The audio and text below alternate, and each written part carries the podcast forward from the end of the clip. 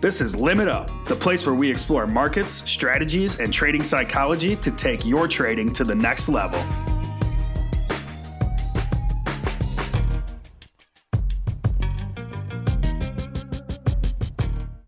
Hey traders, this is Eddie Horn from Topstep, and this is Limit Up. This is where we talk with traders, market participants, and trading psychologists to help you improve your trading. We're taking a couple weeks to replay some of our favorite episodes. Now, this week, we're replaying our conversation with John Boudreal, a technical analyst and legend around the Chicago trading community. Well, John Boudreal's financial career uh, began in 1994 as a market analyst with trading groups from the trading floor of the Chicago Mercantile Exchange and the Board of Trade. John's a chartered market technician, a member of the Market Technician Association. John is principal of Structural Logic Inc., a commodity trading advisor. Structural Logic incorporated in August 2000 as a financial newsletter and became a commodity trading advisor. I'd like to welcome our good friend, John Boudreal. Hello, John. Eddie, good to be here.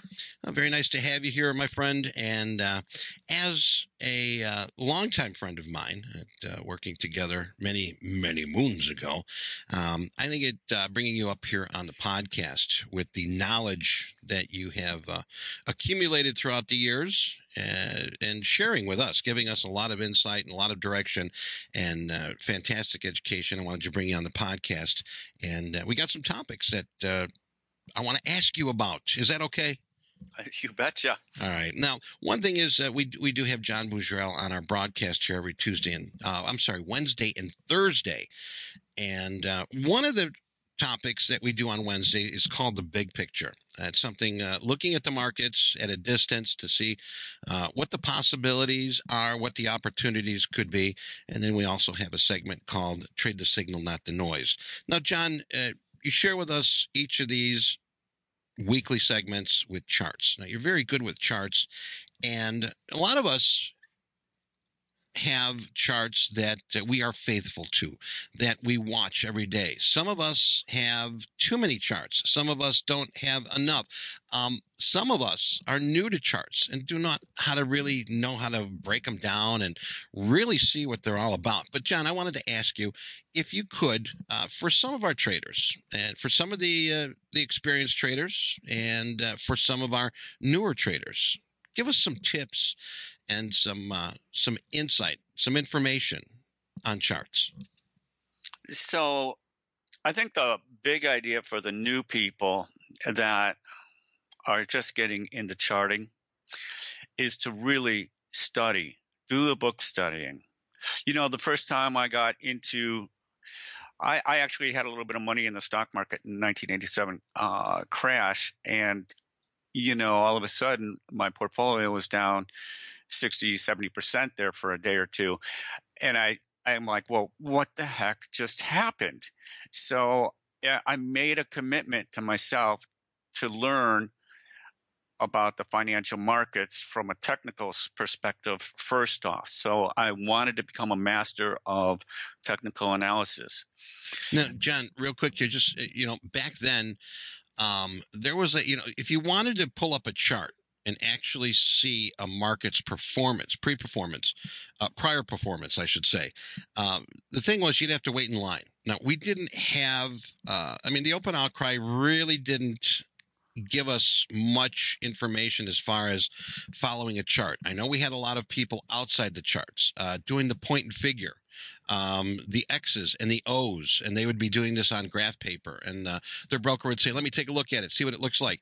But now you know, as traders trading electronically, you know, click of the click of the mouse, uh, you know, uh, touch of the finger. We've got uh, we've got everything we need to know right in front of us. And uh, um, being a new trader, what are some of the most important things a new trader needs to do and needs to see in a chart? Well, when it comes from a, if you're let's make a distinction between somebody who um, is becoming a, a, master of technical analysis and somebody who's trying to trade. So you have to one who's trying to trade has to recognize that when you're looking when you are looking to put on a trade, you have to decide you have to make a decision mentally with yourself. How do you want to put these trades on. Do you want to be early, coincident, or late? So I really, really, I use a conjunction of all three of these when I'm trading. Um, I like to be anticipatory of a change in trend because one, I'm very good at identifying short term changes in trend. Number two, I'm bored, stiff, waiting to put a trade on. You know what it's like to be bored stiff, right? right. Just you, waiting to figure it out. You get itchy, and then and then you end up putting on a trade that you didn't really want to put on. This was sort of a maybe, uh, you know. And, and the thing is, you've got to you've got to pull back. You got to take a few steps back and say, listen, um, if my risk versus reward, if my reward is not more than my risk, and um, I'm not going to put the trade on. And you also got to ask yourself questions too: is, is why am I putting this trade on? You got an answer for that. If you don't have an answer for it, the thing is, what you're doing is you're flipping a coin, you're rolling the dice. So a lot of times on those anticipatory trades, I know that I'm early and I don't plan on sticking around, so I'm just going to treat them as scalp trades, and I'm not concerned about the risk rewards. What I'm what I am trying to do is to put a few ticks in my pocket until maybe an, another half an hour or an hour or two later, I'm able to take a better trade, a better setup, and I've already put a couple of ticks in my pocket so that when I take my uh, risk reward and I say, okay, my stop's got to be here, my entry is a function, always a function of my exit. So I always have the markets always have a, an, an amazing ability to just go exactly to where your exit strategy is. So basically, I'm always looking to enter almost right at my exit. So a lot of times, you know, the risk factors are a matter of five to 15 ticks, maybe 20 ticks, and, and that's about it. Um, there really isn't any reason to take on more risk in that because the market has a tendency to do these lookbacks before resuming in the original direction.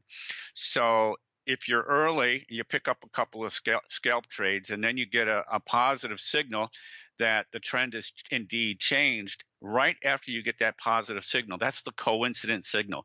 You say to yourself this is one thing i do as a if as a trader is okay i get a i get a i got a change in trend. We took out a swing high and now i can buy the pullback.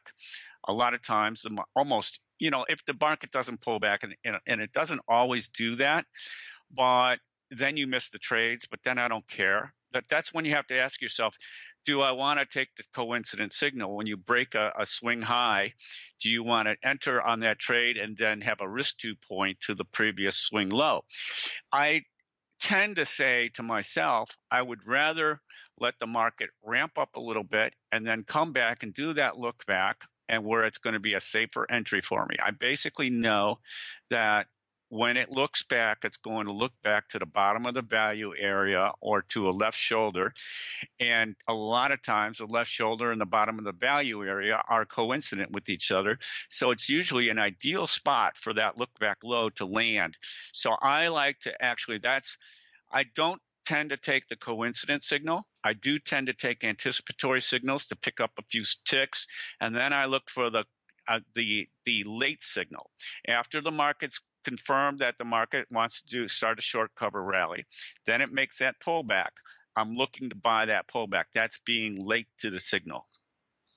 All right, John. Now talking about scalping. All right, how about if somebody uh, trading does not like to uh, use that method and more or less uh, the set and forget?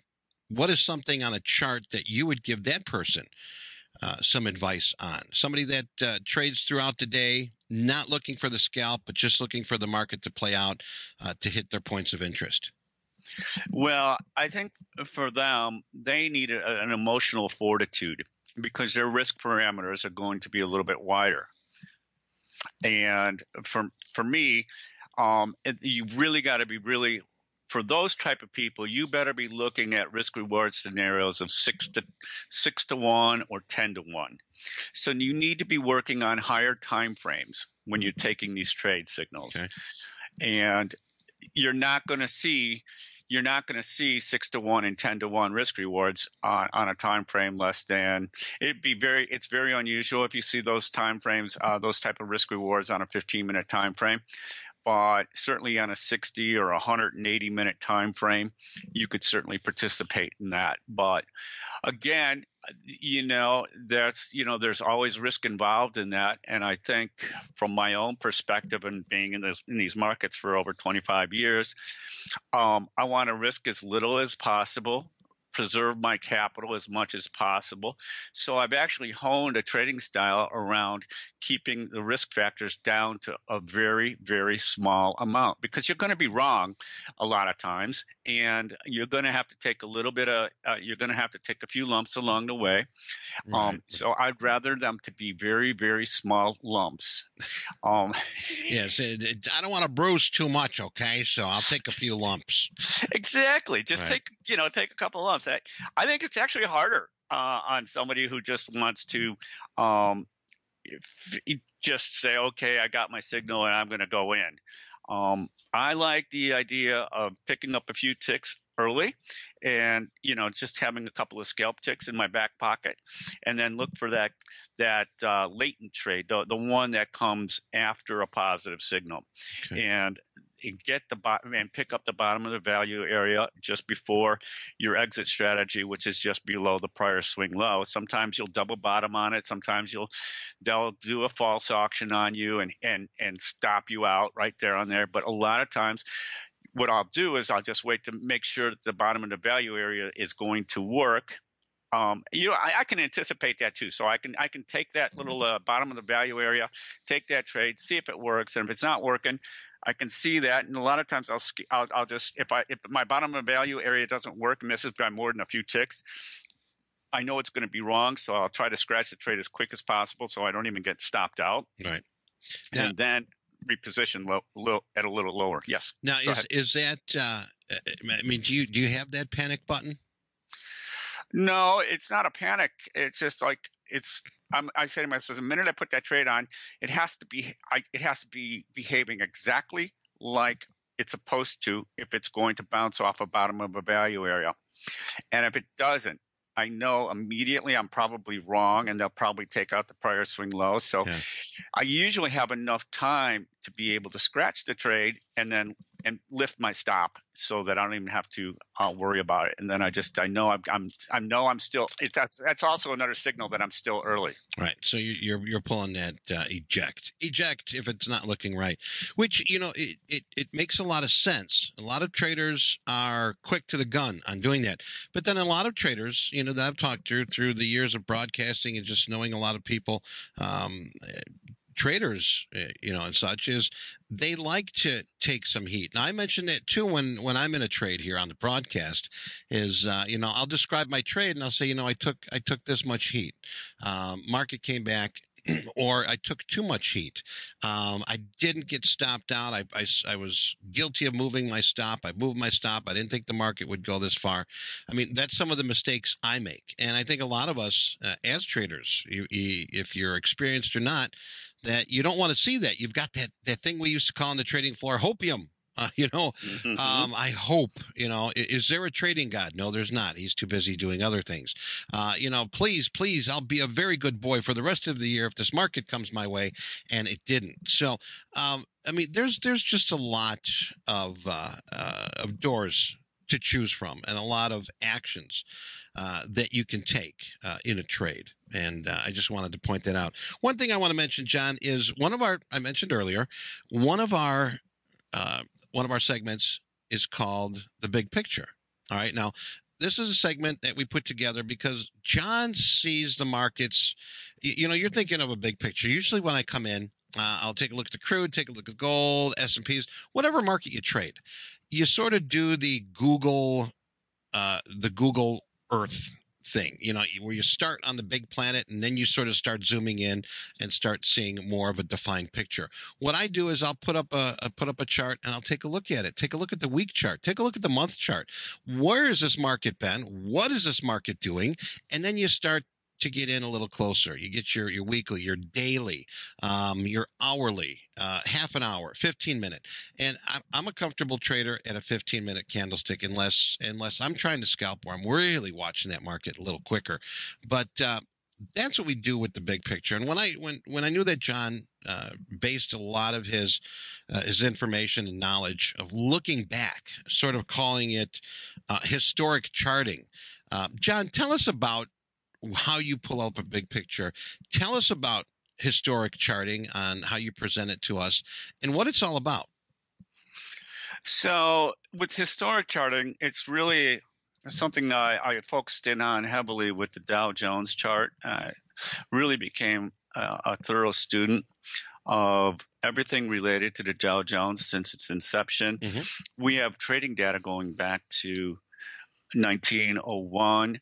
So I'm able to look at how the market traded the rich man's panic of 1907, uh, how we traded uh, that final bull leg campaign from 1921 to 1929, how the market crashed 90 plus percent uh, from the 29 high to the 1932 low. And then I also went in and I evaluated every rate hike and every monetary policy shift from the inception of the Federal Reserve. And I overlaid that knowledge onto the Dow Jones and to see how interest rates, I mean, how monetary policy affected the Dow Jones. Instrumental in my learning some of learning about some of that was my uh, mentor Edson Gould, who was a famous uh, market technician from the 60s and 70s. His publications are no longer really available. Mm-hmm. Uh, there is one library uh, in Virginia, Blacksburg, Virginia, that you might be able to pull a couple of uh, books from from the archives, which is what I did to be able to uh, study Edson Gould's work. He had published a newsletter like myself through the 60s and into the 70s. Uh, and from that point forward, I began to be I, the Dow Jones taught me so much about the market numerology of the Dow Jones is fascinating, and it has really given me a, a great deal of information why certain various numbers are extremely important, and they usually relate to the numbers uh, multiples and divisions in the numbers 38, 39, and 40. And to give you an example, uh, the 162 of 40 is is 64. In 1921, the Dow Jones took off from 64 uh, and ran it up to 384, which is 64 times six, roughly. And now you got a multiple of 38 at 384. Well, then the market goes down, uh, down to 40 and a half. And it's almost biblical in context. You know, you're looking at 40 days and 40 nights. Mm-hmm. Um, and you have that low in 1932 in july of 1932 at 40 and a half now that's 62% of 64 and you know so that's 30 384 is very close to 30 30, 38 and 39 and, and close to 40. Then we had the next bull market leg up we went from 1930 July of 1932 to January of 1973. That was exactly 40 and a half years later. And so I found out, you know, now we have the one month moving average or the 21, 21 day or the 20 day moving average. That's a very important moving average. Um, so too are the the moving averages around 39 and 40, and so too are num our moving averages around 78 or 117 or 156. These are all multiples of 38 and 39. Well, relatively 39. And if you look at the 2000 high in the Dow Jones, that was 11,750, which is 39 times 4. So that Dow Jones high at th- near 390 is a very, very important number. Now, John, let me ask you something this is something you, you really believe in, and you've been sharing with this uh, this with us for years. Where does somebody come up with this? I mean, is this just sort of, uh, hey, take a look. This sort of matches up with this, or this looks like this. Um, you know, we, we just lost Stephen Hawking, all right? And uh, all of a sudden, the coincidence, oh my God, he died on the day that Albert Einstein was born. Oh my, I mean, what are the odds? I mean, are these, are, are these first, I mean, how does this how does this play out? Where's the proof in the pudding? Yeah, I think that's an interesting question, and and it gets to one of the things that I would urge everybody to to take some time out after you've done all your book learning, all of your um, mentoring, then you have to let the market, you have to go into some sort of Zen state and be able to let the market teach you things. So you just have to be still. There's a stillness involved here to make these observations and to have these aha moments, like Stephen Hawking's dying on the day that Albert Einstein was born why is that's freaky. And you know einstein called these uh, would call these kind of events quantum entanglements and he defined those now, as spooky actions at re- a distance. real quick quantum entanglements uh, it sounds like uh, a hairdresser in space. What's going on? What is a quantum entanglement? It's uh, for me it's where uh, the current market behavior is it, it's like the old previous market behavior has still has an electromagnetic field that is still affecting the markets today. So I could say that the crude oil market in 2016 to 2018 um, its electromagnetic field is still being impacted by the electromagnetic field of the crash in the crude oil market in 2008 and the move back up into 2011. The and you you see that every Wednesday when I'm on your broadcast, you'll see me talk about how the behavior off of the January February 2016 double bottom mimics the December, January, and February triple bottom of 2008 and 2009. From a seasonal point, uh, even from also measuring the magnitude of those things, that kind of stuff happens. And so it's really suggesting to me the, the electromagnetic field of 2008 and 2009 is, is causing, is pulling the we should be pulling the crude oil market up to the set, the set mid 70s, roughly 75 by the end of June this year. And at, th- at that point, when we get to the summertime, into the summertime around 75 bucks, give or take a little bit, I think you you can have a larger degree correction and bring bring crude oil prices back down to 50 bucks, and we'd still be on that electromagnetic field. Now, you, More, you, what what is this electromagnetic field? I mean, is this something like voodoo in in trading? What Explain this. It, Where's it this has, coming from? It has to be something beyond my ability to articulate, but I can tell you, I can see it happening. where, where is it? Where is it coming from? Where are you seeing it? For some reason, for me right now, it's telling me that's outside the trade world. What? Where are you getting this? What is it uh, developing into? Let me relate it by um, speaking about. Let's take couple of more examples. Mm-hmm. Um, if we go back to the, the bear market in gold from 2011 to 2016, it set a price high of 1920 in 2011 and a low at 1046 in 2016, 2015. Mm-hmm. Now, the magnitude of that correction was a 46% correction. If you did a look back in history, to the 1974 bear market in gold. The gold bear market topped out at 191 and bottomed at 101. It was a 46% correction. And it was basically the same price levels. The, the 2011 and 2016 highs and lows were basically the same price levels, just one order of magnitude higher than the 190 and a half high in 2000 in 1974 and uh, just a few ticks higher than the 101 low there. So what we have here is both in a sense they were bioidentical, same price levels, same same depth of correction, 46 percenters. And now we've just got to figure out when this bull market is going to continue. It's taking its time the, the qualitative difference is that Fed policy um, and central bank policy has become so gradualistic that things move at a much slower pace. Right. So, let, let, me ask you um, now, looking, I'm going to say looking into the future. Uh, is there a way where you can take certain historical patterns? You know, if you want to go back in time, um, and take this pattern. This is how the market reacted, moved. Would you be able to bring that forward into uh, markets that we have not yet traded into as far as time wise and get an idea that, hey, here's where the bear is or here we've got a bull coming up here uh, soon. Is is there any way that you can do that?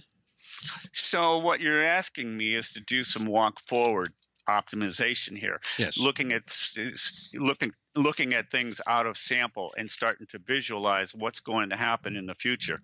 So one of the other uh, spooky actions at a distance is is that the 2016 the Dow Jones bull market from the election low is behaving almost bioidentical to the 1986, the October 1986, November 1986 rally into August 97 from a price percentage. And that price percentage is telling me that the Dow Jones, there's an electromagnetic frequency from that 1987 86 to 87 lows. These the 86 lows and the October November 86 lows are very aligned with the price wise with the November 2016 lows. They were just both of them were uh, the the 2016 low in the Dow Jones was just below 18,000, and the 1986 October 86 87 lows were very much closely just a little bit below 1800 1790-ish right. and so the final high was 2747 in august of 87 so when i do when i look at that and i look at um, the recent flush that we had in the Dow Jones on the weekly charts. Right. And uh, I mean, we, we're not doing any charting here, but I'm looking at how the the Dow Jones just had a 12% correction. And it looks like that most recent correction in February that we had aligns very well with the correction we had into March of 2000, that January 2000 to March 2000 break. And if we walk back up, if we do a 17%, now it, the other thing is I'm looking at these historical charts. You can't see what I'm looking at right now. But the final rally of the Dow Jones into 2000 was 17.7%. The rally from the, sec- the secondary rally right. to the secondary high was a 17% rally. The final rally into the October from the March 14 low was 16% into uh, the March March 07 low into October of 07 was 16%. So if we do 16 17% from the February low. Now keep in mind the dates that I just mentioned. February of 2018 aligns well with the March 2011 low and the March 2000 and 2000 low. Right. And if we do those 16 17% rallies, we would be expecting the Dow Jones to be challenging the final August 87 high by one uh, magnitude of order higher. It basically is targeting 27,300 to 20, 20 25,000. Uh, I mean, 27,500. So I'm I'm using as a, a, big fat Crayola. I'm just saying if the August 87 high was 2747, I'm just going to use 27,500 as my ballpark, give or take a percent or two. I'm not going to get too freaked out if I don't get the exact 2747. What but, but there's an area of interest. I mean, there's an area where you're like, hey, this is pretty close it's pretty close and it's also telling me a lot about the timing. Right. So if i've got this march of 2000 to september 2000 swing and i have a march 2007 to october swing and i have a february low here in 2018 it's telling me to look for some look for that topping action to occur in the third quarter of 2018 and from there we'll have a huge bear market underway okay all right. So there's a layering effect, Eddie. It's it's like okay, I've got to take the information from the electromagnetic field of 86, but then I have to overlay that with the electromagnetic fields of 2000's topping action and 2007's topping action, and how's that going to play out in 2018? Right. So so basically, I mean, we're all playing um, fortune tellers uh, while we're trading. We're all trying to speculate where the market can be. But uh, with your process, you're actually showing that uh, it's it matches up. It this is a possibility. Other than just saying, you know, just taking a guess. Yeah, we're going to rally, we're going to break, we're going to rally, we're going to break. So it's uh, there's a, there's a base behind it. And I also just gave you guys an example of how I look at um, uh, the 87, 86, 87 market, and that's a historical example. And it's like looking at multiple time frames, but then I'm taking a look at that.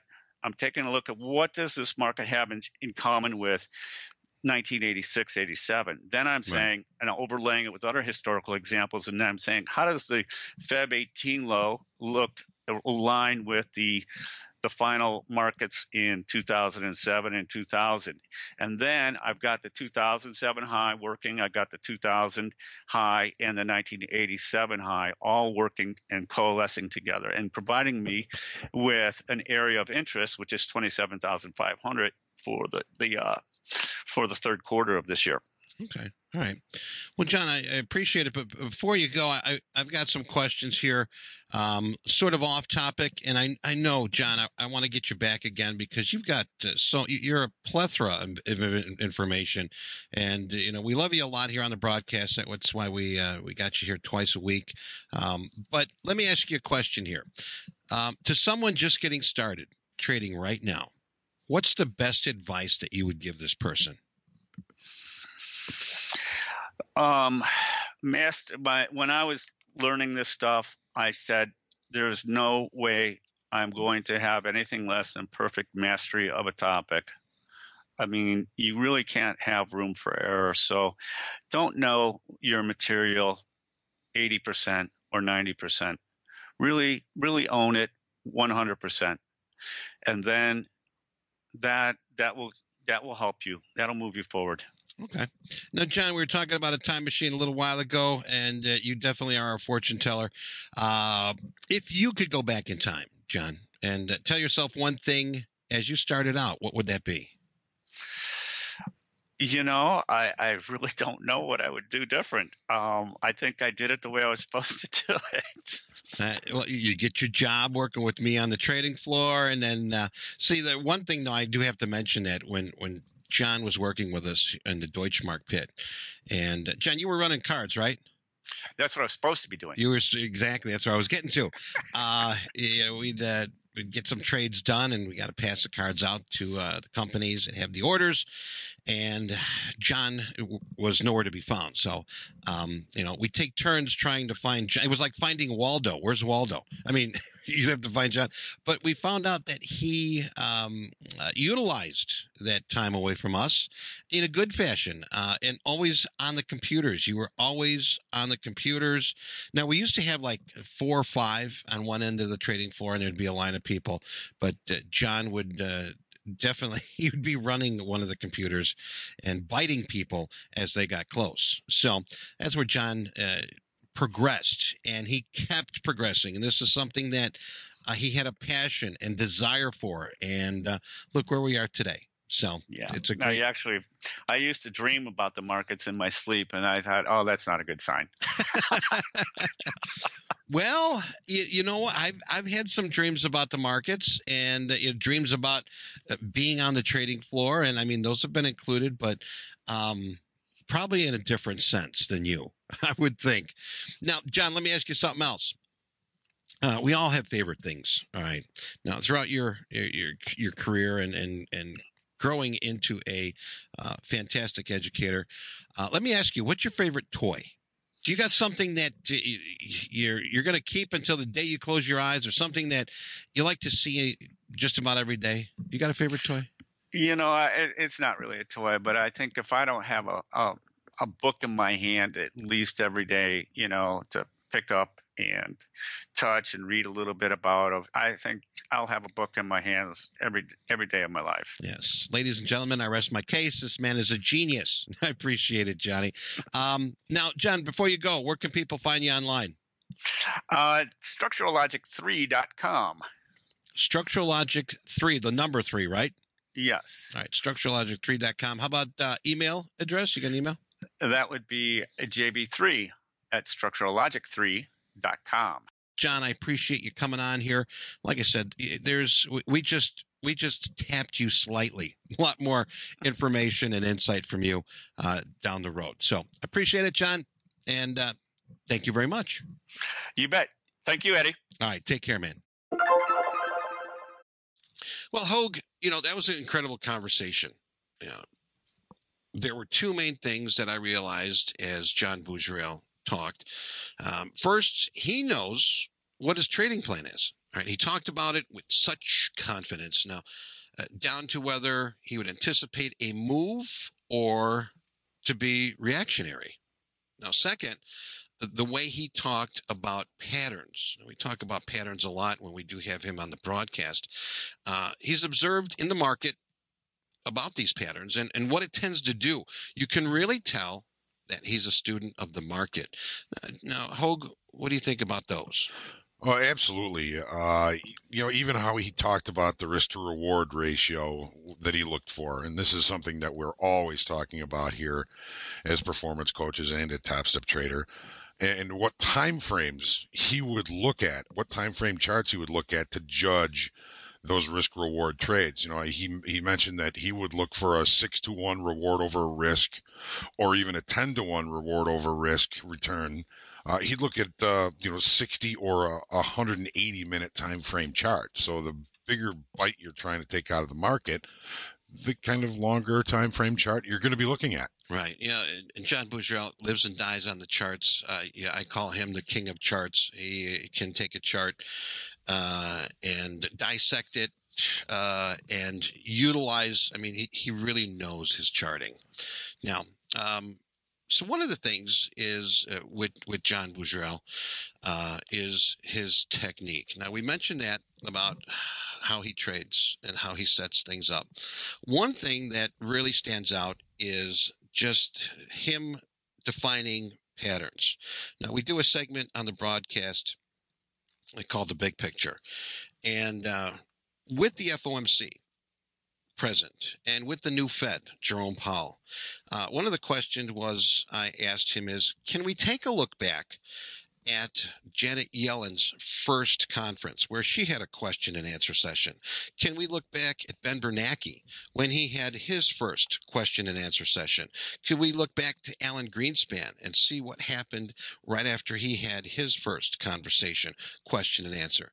And gave us a little picture on what to expect for today. So, um, just the way he utilizes markets, utilizes uh, historic patterns and historic events uh, to bring up to present day market conditions. Uh, it works very well. Yeah, it's uh, in he's seems to be probably one of the best at uh, at like seeking out that information. He's he's such a um, well, a technician when it comes to that. He he, mm-hmm. he has all the information. He's got it pretty much steadily you know, right in front of him. And, uh, you know, if you're wondering what's going to happen today, FOMC day, look at the past. Look at the past ones. You know, you know the date of the of the of Janet Yellen's first conference, her first, you know, foray into the public as the as the Fed chair. Then what happened that day? What happened? You, you see what happened. See if it lines up with today. Right. Well, Hogue, thank you very much for joining me today. Traders, as always, thank you for spending time with us. Give us feedback on any of our interviews at limitup at topsteptrader.com. And uh, please, if you got time, go to iTunes. Leave us a review. Thank you so much. John, thanks for being with us. Always a you pleasure. have a good day. You too. And we'll get you back in here right quick. Absolutely. All right. We'll see everyone next time. I'm Eddie Horn. Take care. Trade well, everyone.